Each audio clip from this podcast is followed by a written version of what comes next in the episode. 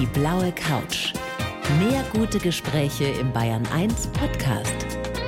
Und hier ist Thorsten Otto. Jörg Hovest, freue mich sehr, dass Sie da sind. Herzlich willkommen auf der blauen Couch. Vielen Dank. Herr Hovest, ich darf ja, ich darf ja viele Bücher lesen im Rahmen der Sendung, im Rahmen der Vorbereitung, aber selten so ein dickes, so ein schweres wie Helden der Meere. Oh ja. Boah, das ist ein Oschi geworden. Ganz genau.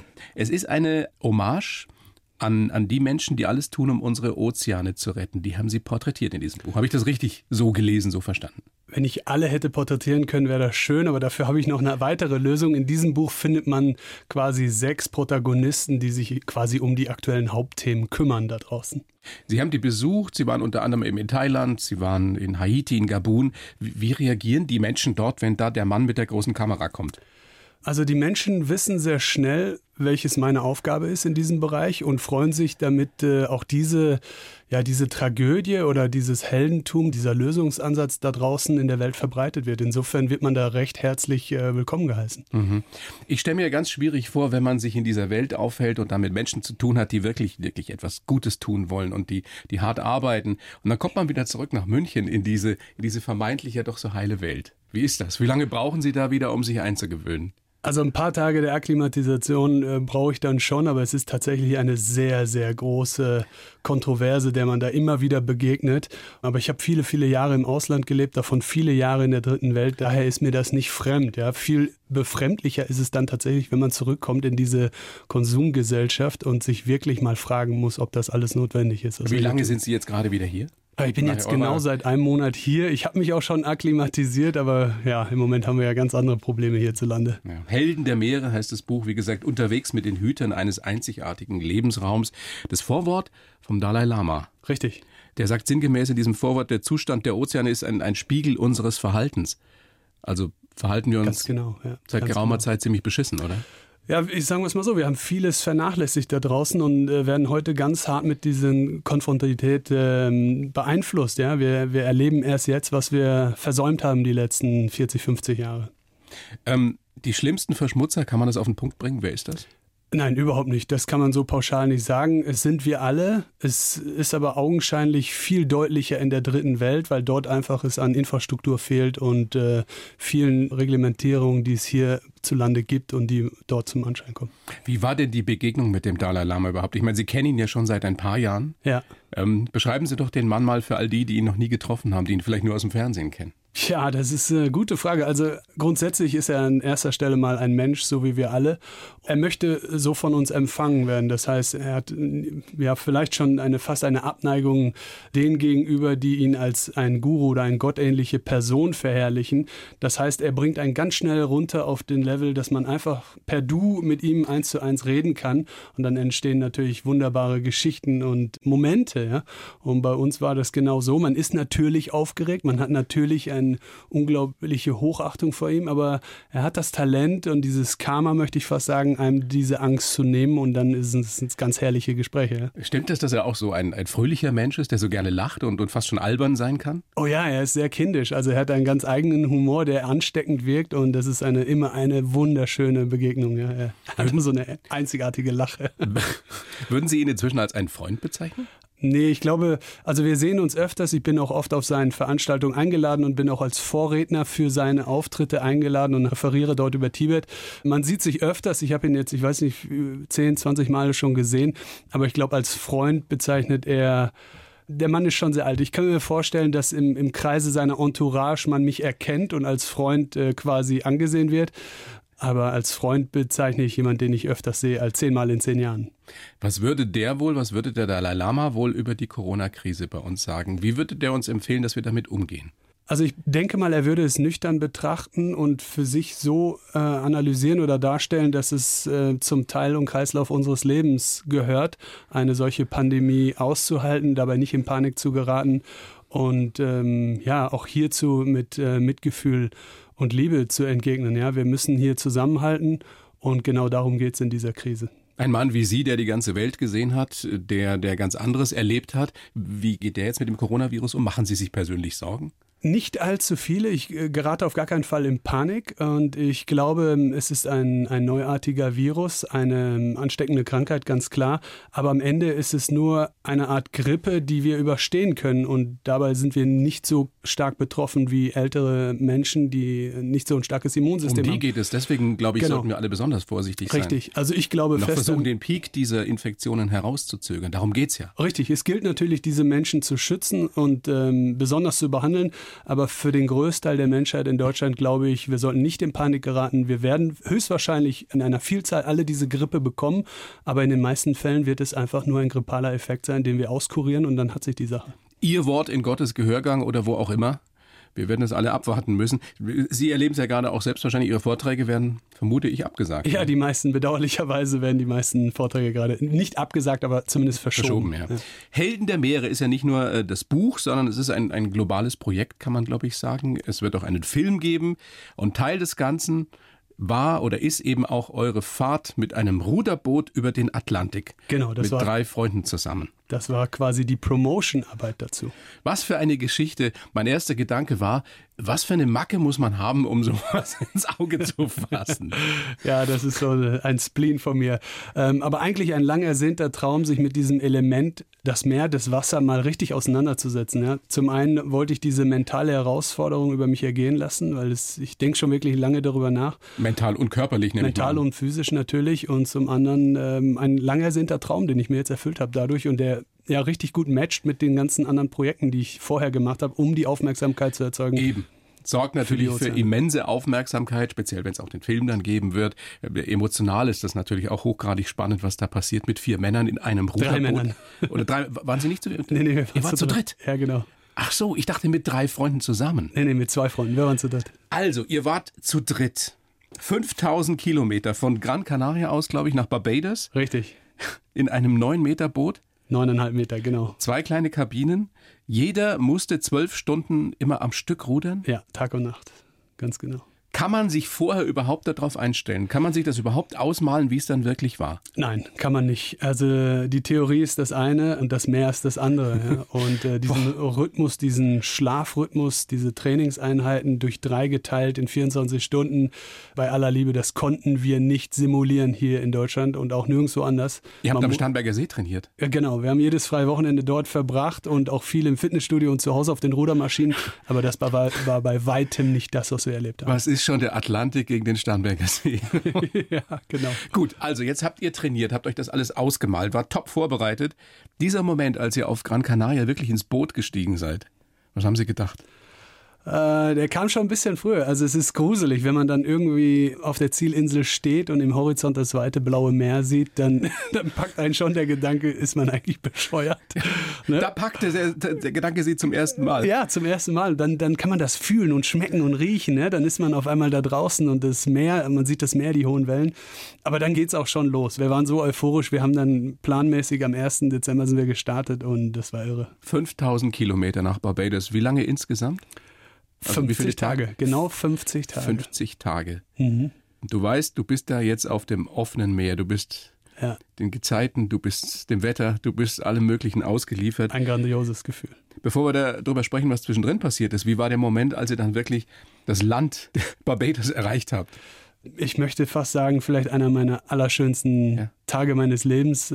Also so eine Reise hat viel mit Demut und Entbehrung zu tun. Und wenn man dann ankommt und weiß, da ist gleich das Zuhause, das, das Land, ja, alles das, was man entbehrt hat, empfängt einem dann gleich fast unbeschreiblich. Ja, man fühlt sich wie ein, wie ein Alien, der auf einem Planeten landet und äh, man kann auch nicht mehr laufen, was wir nicht wussten, dass es so stark ist vom, von der Bewegungsform her. Das heißt, ihr habt da geschwankt oder weil, wir sind die sofort Muskulatur so kaputt war? Wir haben ja nicht einen einzigen Schritt auf dem Boot machen können und 50 Tage sind wir gekrabbelt wie Mogli auf, in den Bäumen. Also man, kann, man hat verlernt zu laufen.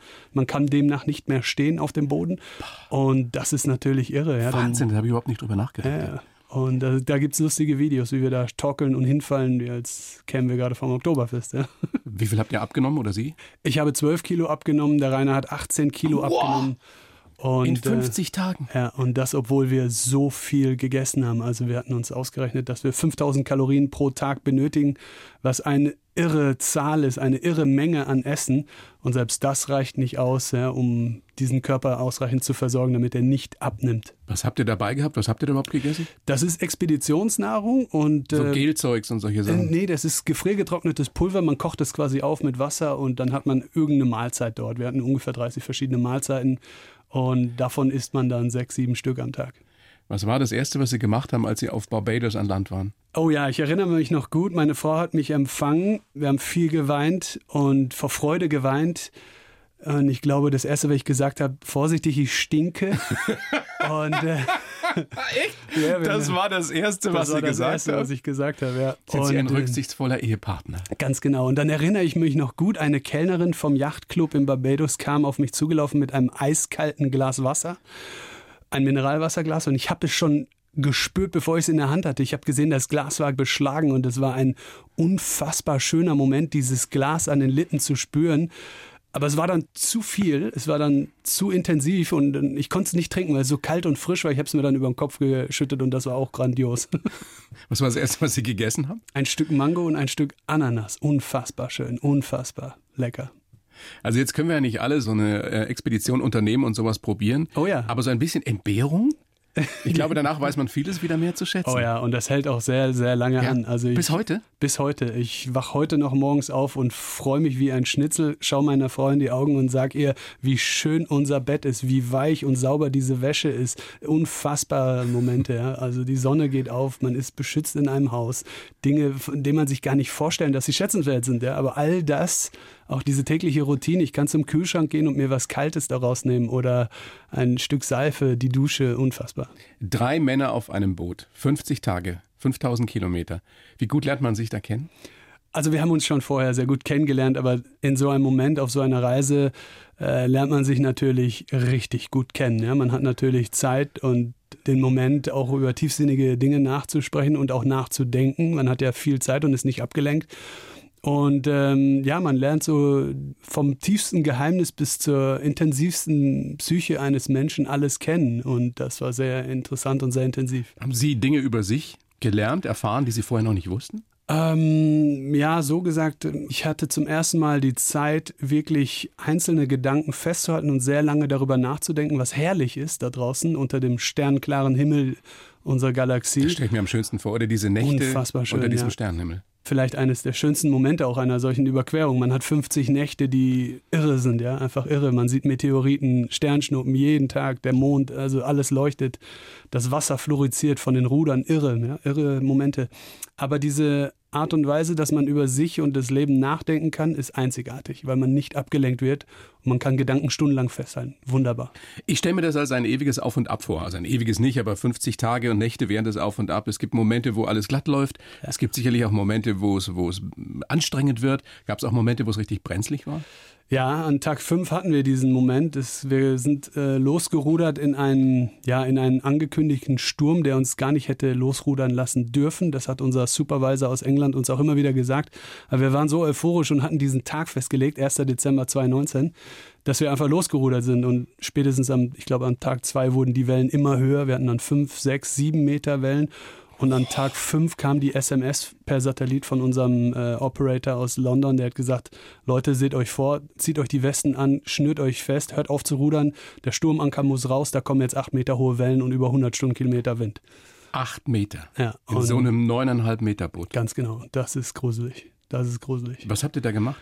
Ja, wir haben uns versteckt, wir haben alles, alle In Sicherheitsparameter. diesen zwei kleinen Kajüten. Ja? Genau, zwei hinten, einer vorne. Mit Walkie-Talkies haben wir uns verständigt. Der Sturm ging 14 Stunden lang und hat uns durchgeschüttelt, ja, also durchgeschüttelt. Wenn, wenn man sich vorstellt, man liegt hinten in der Kabine und kann mit angehobenem Kopf aus dem Fenster schauen und realisiert dann, man sieht die Sterne, dann weiß man, das Boot steht senkrecht zum Himmel und rast Sekunden später spitz wie ein U-Boot vorne in das blaue, schwarze Meer und das 14 Stunden lang. Ja. Untergehen, nehme ich mal an, kann so ein Boot nicht, aber zerbrechen, oder? Ja, sagen wir so, es war so unsinkbar wie die Titanic, ja. Also passieren hätte alles können. Ja. Was geht einem da durch den Kopf?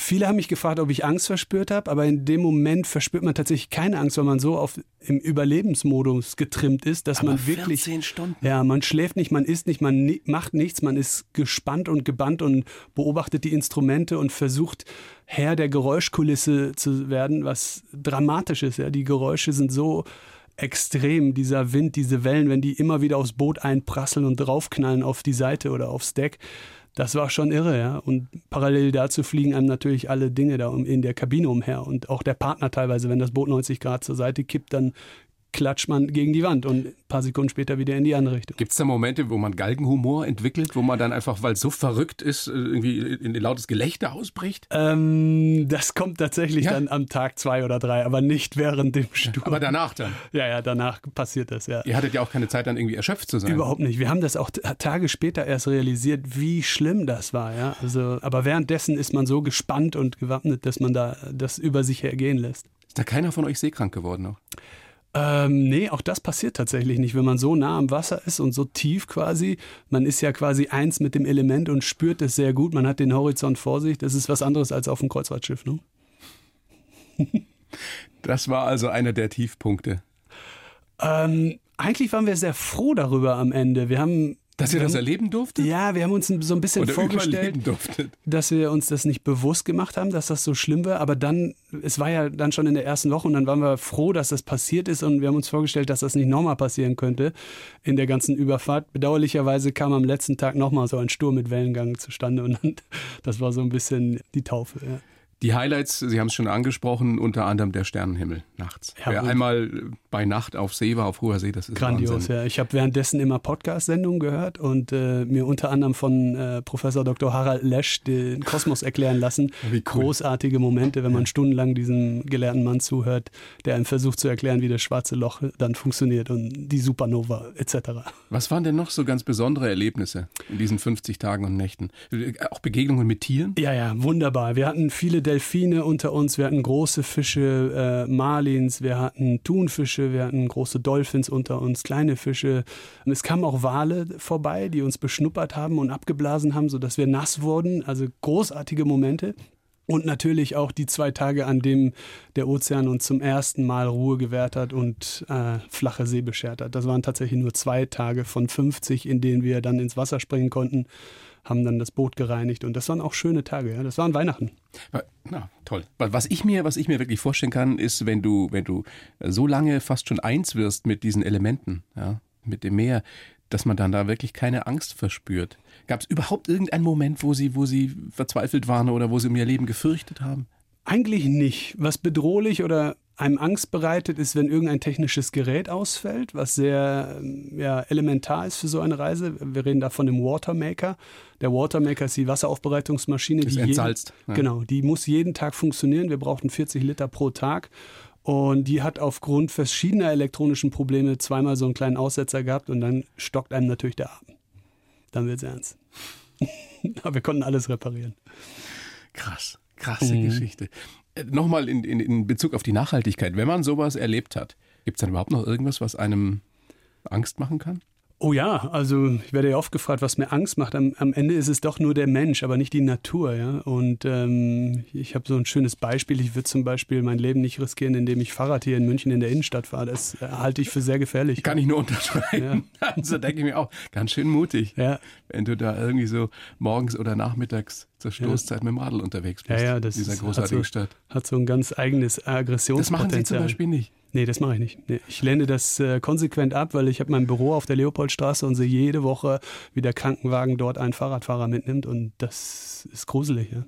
Das ist nicht den Menschen selbst zu verschulden, sondern diese Aggressivität im Straßenverkehr. Also ich will das überhaupt nicht in Beziehung bringen jetzt zum Coronavirus, aber es ist schon interessant, dass wir uns über sowas überhaupt keine Gedanken machen. Ja. Das gehört irgendwie dazu. Das gehört dazu, ja. So haben wir uns angepasst ja, in diesen Großstadtmetropolen. Mhm. Wahnsinn. Herr Hohes, das ist immens spannend. Also dieses Buch ist wirklich großartig, sind Wahnsinnsbilder drin, tolle Porträts von, von eben Helden der Meere und ähm, das kann man nur jedem empfehlen. Ist auch ein schönes Geschenk. Das Vielen kann Dank. man ja. also auf, auf jeden Gabentisch legen. Und vor allen Dingen zeigt es natürlich auch diese sensible Seite der Ozeane und porträtiert natürlich und zeigt natürlich auch das Schöne, was es gilt zu bewahren. Ja, wir haben großartige Wale und Haiaufnahmen, intakte Korallenriffe in Naturschutzgebieten und das sind natürlich die Highlights dieses Buches. Ich habe für Sie einen Lebenslauf geschrieben. Sehr schön. Den gebe ich Ihnen jetzt. Sie lesen ihn bitte einfach so vor und dann besprechen wir ausführlichst noch, was da drin so steht. Oh ja. Bitte schön. Sehr schön. Ich heiße Jörg Hofes und möchte die Welt zu einem besseren Ort machen. Inspiriert hat mich der Dalai Lama. Seit der Begegnung mit ihm hat sich viel geändert für mich. Vorher war ich Fotomodell und Fotograf, habe die Welt bereist und mein Leben genossen. genossen ist gut. Seitdem kämpfe ich für die Rechte der Tibeter, setze mich für die Hüter des Waldes in Amazonien ein und porträtiere die Helden der Meere. Besonders geprägt haben mich die Reisen in der Kindheit, meine Leidenschaft für Fotografie und die Erfahrung in der bunten Welt der Mode. Mein Motto: Be obsessed and make a change. Sehr schön. Passt so? Ja, passt Können wir mitarbeiten? Hervorragend. Können Sie gerne behalten. Be obsessed and make a change. Wie würde man das auf Deutsch am besten übersetzen? Ähm, sei besessen, sei besessen Also wirklich von. besessen, Ja, ja. ich finde, man muss besessen sein von seinem Ziel, von seinem Traum. Man muss ihn erfüllen. Ja, also wir können alles erreichen, solange wir an unsere Kindheit, an unseren träumlichen, auf unsere Vorstellung des Lebens glauben und daran festhalten. Ja, egal in welcher Branche wir heute waren, äh, arbeiten oder nicht. Ich bin das beste Beispiel dafür. Ich habe mein Leben mehr als 180 Grad ein paar Mal gedreht und mache heute genau das, was ich als Kind schon erträumt habe. Ich wollte immer das tun, was ich heute mache. And make a change. Mach den Unterschied. Mach, Make it- veränder was. Genau, veränder was für dich selbst, für die Welt oder für deinen Traum. Ja. Make a change, der Change im Leben. Jedes Einzelnen. Ganz auch, genau. auch in Ihrem eigenen. Da ist ja einiges passiert. Geboren sind Sie am 28. Februar 78 in Wesel. Ganz genau. Der Papa äh, Landtagsabgeordneter Ja. gewesen, für die SPD im Landtag gesessen. Die Mama Hausfrau, wie das ja damals meistens so üblich war. Richtig. Und von ihr haben Sie die Liebe zur Fotografie. Ja, das hat sich so ergeben. Ich glaube, von meiner Mutter habe ich die Sensibilität und das Beobachtungsvermögen, den Blick, ja.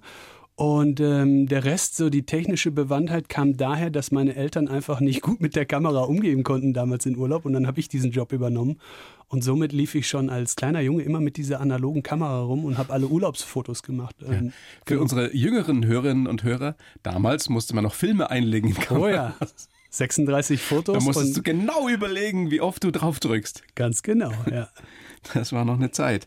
Äh, vom Papa haben Sie was mitgekriegt?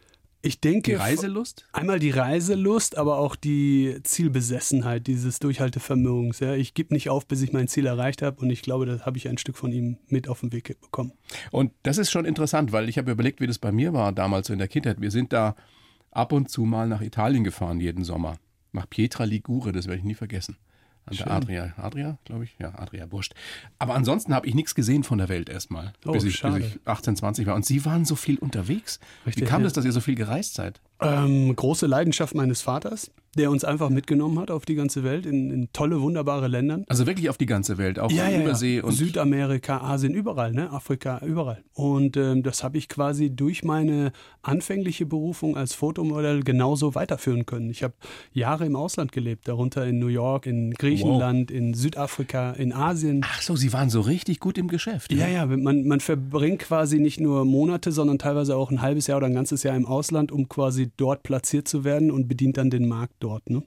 Und danach ging es genauso weiter als Modefotograf und heute mache ich genau das. Das ist Ihr Leben. Reisen. Reisen. Äh, dabei haben Sie was ganz Bodenständiges gelernt. Elektroanlagen, Elektroniker. Ganz genau. Ja. War das so, so, so vom Papa und von der Mama? Bub, mach erst mal was Vernünftiges, dann kannst du Ganz immer genau. noch. Ja? Genau so. In dieser Kleinstadt äh, hatte man nicht die Perspektive. Ja. Ich glaube, ich bin damals zum BITS, so hieß das Berufsinformationszentrum, das heutige Arbeitsamt gegangen und habe schon mal so ein bisschen nachgeguckt, was ist eigentlich der Beruf des Fotografes. Aber das wurde ganz schnell beiseite gelegt. Ne. Das ist kein Beruf. Das wollten Sie damals schon werden. ja, ja, ich habe mich so in der Richtung mal informiert, aber das gibt's ja quasi gar nicht als Beruf. Ne? Das Genau. war nach dem Abi. Äh, nicht mal so weit. Nee, nee, nach dem Schulabschluss. Ich habe ein Fachabi gemacht auf Ja. der Berufsschule während meiner Ausbildung als Energieelektroniker, habe aber keinen Tag als Elektriker gearbeitet. Was ich nicht bedauere. Mhm. Hilft Ihnen das heute noch? Also, auf jeden Fall. Ich bin sehr handwerklich begabt und habe bis heute noch nie einen Handwerker benötigt. Das heißt, ich repariere immer noch alles selbst und das kommt aus dieser Zeit. Wie sind Sie dann Model geworden? Das ist ja sowas, was sich viele junge Mädels zum Teil heute wünschen. Ja. Äh, bei Jungs ist es, weiß ich nicht, vielleicht ein bisschen seltener. Wie wird man sowas? Das hat damals auch noch ganz anders funktioniert als heute vielleicht. Also damals hatte man tatsächlich noch die Chance, entdeckt zu werden auf der Straße. Das war damals ein, ein Diskothekenbesuch in der umgegenden äh, Region. Sie sind in der Disco entdeckt worden? Ganz genau, ja. Und äh, dort haben mich Freunde von mir so ein bisschen hingepresst. Die wollten, dass ich da irgendwie da mitmache und da wurde so ein Foto gemacht und das wurde dann eingereicht in der Jury und dann wurde man nochmal eingeladen. So, so Bravo-Foto-Love-Story? Ja, ein bisschen größer als das. Es war dann das Gesicht, ich glaube Gesicht 96 96, der schönste deutsche Mann oder irgendwie sowas war das. Und das waren Sie? Ja, da habe ich gewonnen. Sie waren Gesicht 96? Okay, das ist so lustig. Das ist schon lustig, oder? Ja, Aus klar, heutiger Sicht, ja, ja. Also das war völlig irre für mich. Ich hatte ja überhaupt keine Ahnung, was es Das ist eine Riesennummer gewesen, oder? Ja, in Deutschland nicht so sehr, also gar nicht. Aber man hat dadurch eine offene Tür in diese Welt, um natürlich in den Mode- und Model-Hochmetropolen ähm, Fuß zu fassen. Ja, man wird dann sofort weitergereicht, ist dann in Mailand, in Paris und geht dann auf Castings mit einer Million anderen Männern, die genauso hübsch sind oder noch hübscher sind. Ja, und dann wird man erstmal zurück auf, in die Realität geholt und merkt, aha, da ist viel äh, Schall und Rauch in diesem Business, weil man auch als Mann natürlich viel zu jung ist in dem Alter, um. Wie alt waren Sie da? Äh, ich glaube, ich war 19, ja, 19 Jahre alt. Sind aber um die Welt gereist. Haben Sie, haben Sie da richtig Karriere gemacht? Haben Sie richtig Geld verdient? Ah, woran ist richtig Karriere zu bemessen? Naja, also, dass Sie auf irgendwelchen großen äh, Magazinen drauf waren ja, ja, oder da, große also das, Modenschauen gelaufen sind. Das passiert sind. permanent. Man ist dann im Katalog, in Zeitschriften, auf Catwalks und all das. Aber das haben bedeutet, Sie die gesammelt, die Sachen? Ja, ich habe das alles noch. Was sagt Ihre Frau dazu? Die findet es sehr lustig, ja. Also, ähm, aber ganz interessant ist, ich habe äh, in der Zeit des ehemaligen Virus SARS in China gelebt China, ja und anderthalb Jahre. Und dort ist auf jedem Foto, das veröffentlicht wurde von mir, sieht man jeweils vier Streifen im Gesicht, die noch von der Maske kamen, die wir damals tragen mussten jeden Tag. Und das ist extrem lustig. Das wurde auch nicht retuschiert. Das heißt, ich habe unzählige Kataloge aus China, die alle noch so Streifen haben auf den Fotos, weil wir da auch schon die Masken tragen wollen. Haben Sie so ganz besondere Erlebnisse aus der Zeit, wo Sie sagen, das war schon einmalig, wenn ich das mal meinen Enkeln erzählen kann? Das sind großartige ähm, Geschichten oft, aber ich möchte damit gar nicht so prahlen, weil sie gar nicht unbedingt nachzuahmen sind. Also ich möchte keinem empfehlen, in diese Branche zu gehen. Nein, aber es sind doch schöne Erinnerungen, oder, die man teilen kann. Erinnerungen, aber ähm, wie gesagt, die, der Erfolg ist in der Karriere nicht in Geld zu bemessen, weil da fällt man sehr äh, wenig, äh, es Klar. wird wenig entlohnt ähm, vergleichens dessen, was man heute so benötigt für seinen Lebensstandard hier in Deutschland. Deswegen war es eine schöne Zeit in jungen Jahren.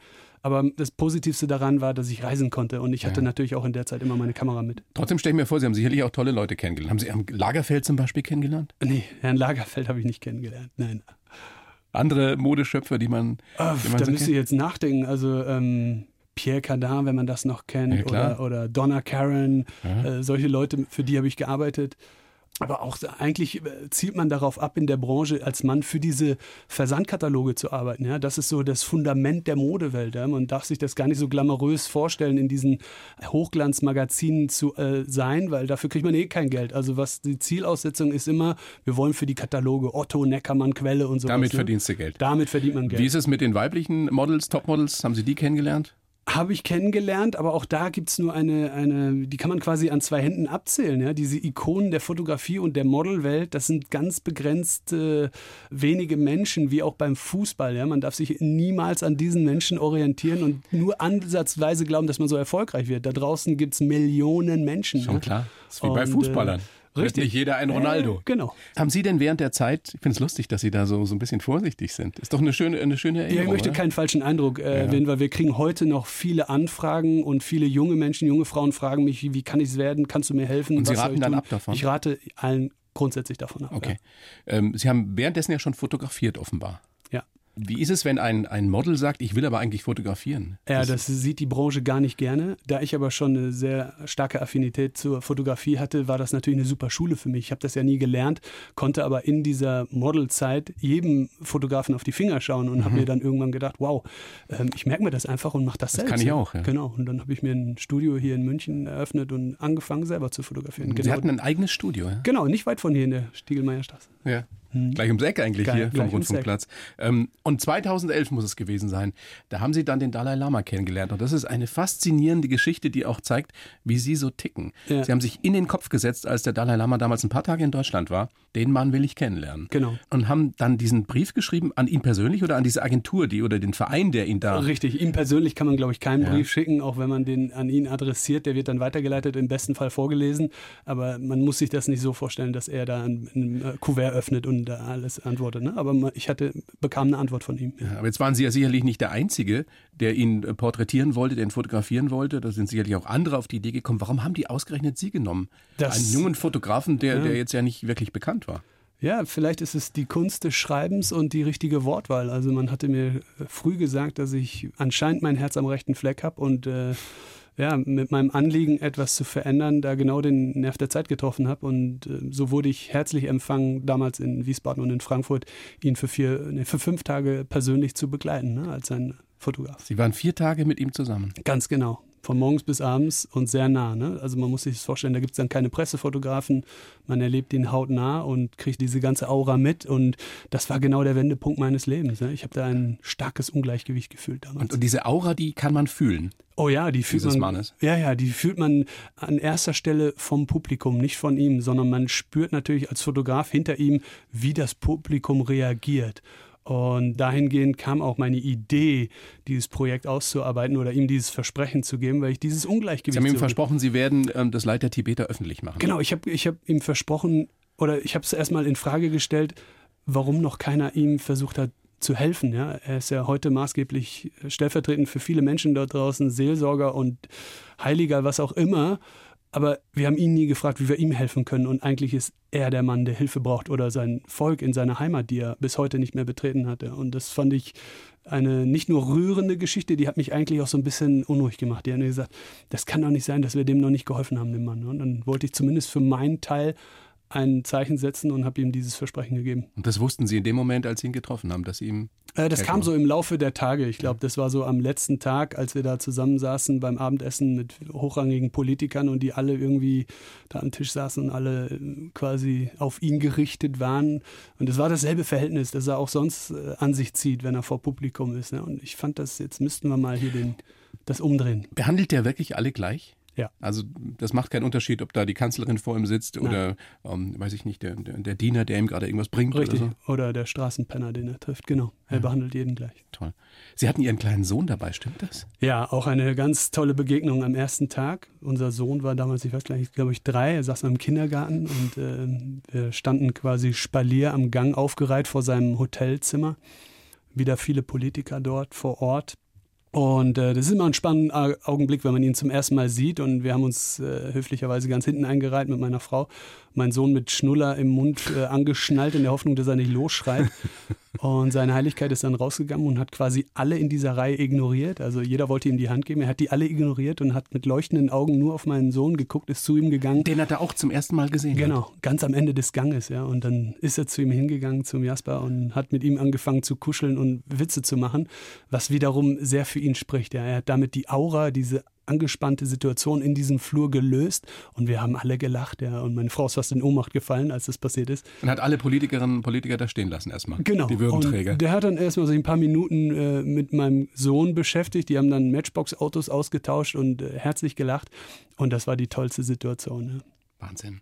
Es ist ein großartiger Bildband daraus entstanden, Ganz aus genau. dieser Begegnung und aus ihrem Besuch dann eben auch in Tibet, 100 Tage Tibet. Das Versprechen. Also dahin zu fahren, ist ja das eine, ist glaube ich schon relativ schwierig. Sehr schwierig. Das zweite ist mit diesem Auftrag dahin zu fahren. Das durfte natürlich keiner wissen, ne? das Hat, war geheim. Sonst wären sie verhaftet worden, oder? Ja, ja, um Gottes Willen. Man darf in Tibet nicht mal auch nur ansatzweise erwähnen, dass man Dalai Lama kennt oder irgendwas mit ihm zu tun kein hat. Kein Foto von ihm besitzen? Oder? Nein, überhaupt nicht. Dafür gilt schon Gefängnisstrafe. Man darf nicht die Flagge zeigen, man darf seinen Namen nicht aussprechen, man darf auf gar keinen Fall ein Foto von ihm mitbringen, nichts dergleichen. Aber wie gefährlich war das trotzdem, mit den Menschen dort zu sprechen? Also auch ähm, über den Dalai Lama zu reden. Ja, das bedarf einer ganz gewissen Form der Intuität, die ich auch habe, dass ich mir einfach sehr viel Zeit lasse mit den Menschen dort vor Ort und äh, auf ein Zeichen gewartet habe. Ja. Also ich bin da nicht hausieren gegangen, zumal ich auch als Individualtourist alleine unterwegs war, was verboten ist. Aber es gab diese Momente, in denen ich gespürt habe, zumal bei Nomadenvölkern im Hochland Tibets, dass ich denen dieses Geheimnis anvertrauen konnte. Und was dann passiert ist, das sind wunderbare Momente, die ich heute als Schatz quasi hüte. Ja, wenn, Zum Beispiel? Das waren die Menschen, die mir dann quasi von ihrer Seite aus auch gezeigt und verdeutlicht haben, dass sie immer noch bei ihm sind, bei dem Dalai Lama in Form von kleinen Fotos, Amuletten, Schreien, das sind alles. Die die aber verstecken müssen, weil Ja, die ja. Chinesen sie f- sofort verhaften würden. Sofort, die würden sofort ins Gefängnis kommen, im schlimmsten Fall gefoltert werden, ja. Und als ich quasi meinen kleinen Schatz offenbart habe, ich hatte damals einen kleinen geheimen Ordner auf mein Handy versteckt mit den Bildern, die ich dann erst zeigen konnte. Und äh, als die Menschen mir das entgegneten und auch gezeigt haben, sind ganz besondere Verbindungen entstanden. Und ich wusste, das ist das Geheimnis Tibets. Das ist so ein bisschen wie stille Post. Die Menschen sind noch ganz nah bei ihm, ja. Und genau das war es, was ich ihm äh, später dann in dem Buch auch vermitteln und zeigen wollte. Wie hat der Dalai Lama reagiert, als er das Buch zum ersten Mal gesehen hat? Boah, ah, boah, das war heftig, also heftig. Wir haben sowie gelacht als auch geweint. Wir waren, glaube ich, drei Stunden zusammen und haben wirklich jede Seite in diesem Buch uns angeschaut. Ich habe auch noch viele, viele andere Fotos ihm mitgebracht, um ihn zu zeigen. Und er hat so ein bisschen zwischen Sehnsucht geschwelgt und mir gezeigt und erläutert, wo er früher gewohnt hat, was er erlebt hat, welche Bilder, welche Motive er kennt. Ja. Und äh, aber er findet das Buch faszinierend und war sehr stolz darauf. Hat er noch Hoffnung, dass er jemals wieder Tibet betreten kann? Nein, das glaube ich nicht. Nee, hat er nicht. Bedauerlicherweise.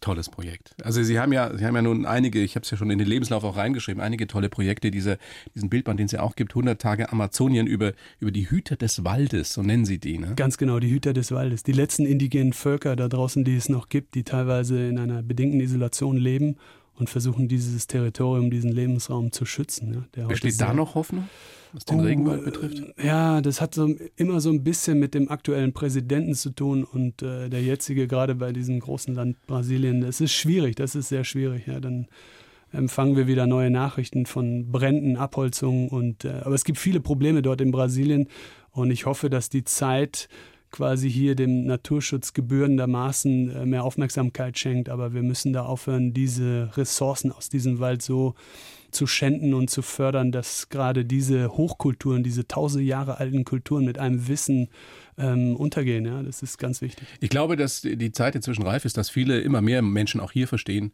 dass das auch sehr viel mit uns zu tun hat und dass das nicht eine Sache von Südamerika oder der dritten Welt oder was auch immer ist. Das hat alles was mit uns zu tun, ganz genau. Ja. Es gibt noch eine schöne Anekdote im Zusammenhang mit Amazonien. Sie waren mit 15, glaube ich mal, dort. Ganz genau. In Venezuela, Venezuela. dort habe ich meine erste große Liebe getroffen. Pocahontas. Ja, Pocahontas. So haben Sie die- Also Pocahontas kennt ja nun jeder, ne? Ja, ja, so kann man sich und, und, vorstellen. und ja. so sah dieses Mädchen in, in ihrer Erinnerung wohl aus. Ganz genau, ja. Das war, ja, ich war im Begriff, Jugendlicher zu sein und hatte noch gar nichts mit diesem Thema zu tun. Und in diesem Urlaub damals in Venezuela habe ich mich schwer verliebt im, im, 15-jährige Jungs. ja, im absoluten Paradies des Regenwaldes. Ja. Und jemals wieder was von ihr gehört? Ich bin ja zurückgeflogen. Ne? Ich habe damals gesagt, ich komme irgendwann wieder und das habe ich tatsächlich gemacht. Ich bin 25 Jahre später wiedergekommen, habe sie dort gesucht. Nein. Ja. Und gefunden? Ähm, gefunden, ja, allerdings nicht in diesem Zielort, nicht in Venezuela. Wie man weiß, Venezuela leidet heute sehr, sehr stark an, auch an den politischen Situationen. Viele, viele Menschen sind geflüchtet schon vor Jahren und somit habe ich Eva, so hieß die Frau damals, vor zwei Jahren wiedergefunden auf der Insel El Hierro auf den Kanaren. Und die haben wir besucht. Großes Familientreffen. Wie ist das? Also wenn man, wenn man die erste Liebe nach 25 Jahren wieder trifft.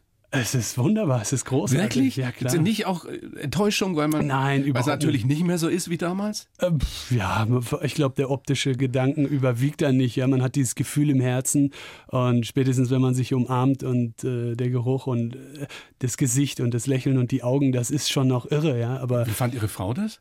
meine Frau war völlig d'accord damit. Also ich liebe meine Frau über alles und auch Eva hat einen Mann und hat Kinder. Also es ging da wirklich nur um diese Vergangenheit aufzuarbeiten, weil ich ja dieses Buchprojekt über den Regenwald gemacht habe und das quasi im Vorwort die Vorgeschichte war. Somit war diese Geschichte auch rund und es war eine tolle Begegnung dieser beiden Familien, ja, dieser Was für eine Zeitspanne. schöne Geschichte. Hm. Eine Geschichte von vielen aus Oh dem ja. Leben von Jörg Hovest. Dankeschön. Toller Besuch, Herr Hovest, bedanke mich sehr. Also Helden der Meere, unbedingt sich dieses Buch zulegen, unterwegs mit den Hütern eines einzigartigen Lebensraums. Tolle Porträts, Wahnsinnsfotos drin. Vielen Dank. Ja. Macht richtig Spaß und man versteht ein bisschen was auch ähm, darüber, wie wichtig dieses Anliegen ist. Dankeschön. Großartig. Danke. Die blaue Couch, der Bayern 1 Talk als Podcast. Natürlich auch im Radio. Montag bis Donnerstag ab 19 Uhr.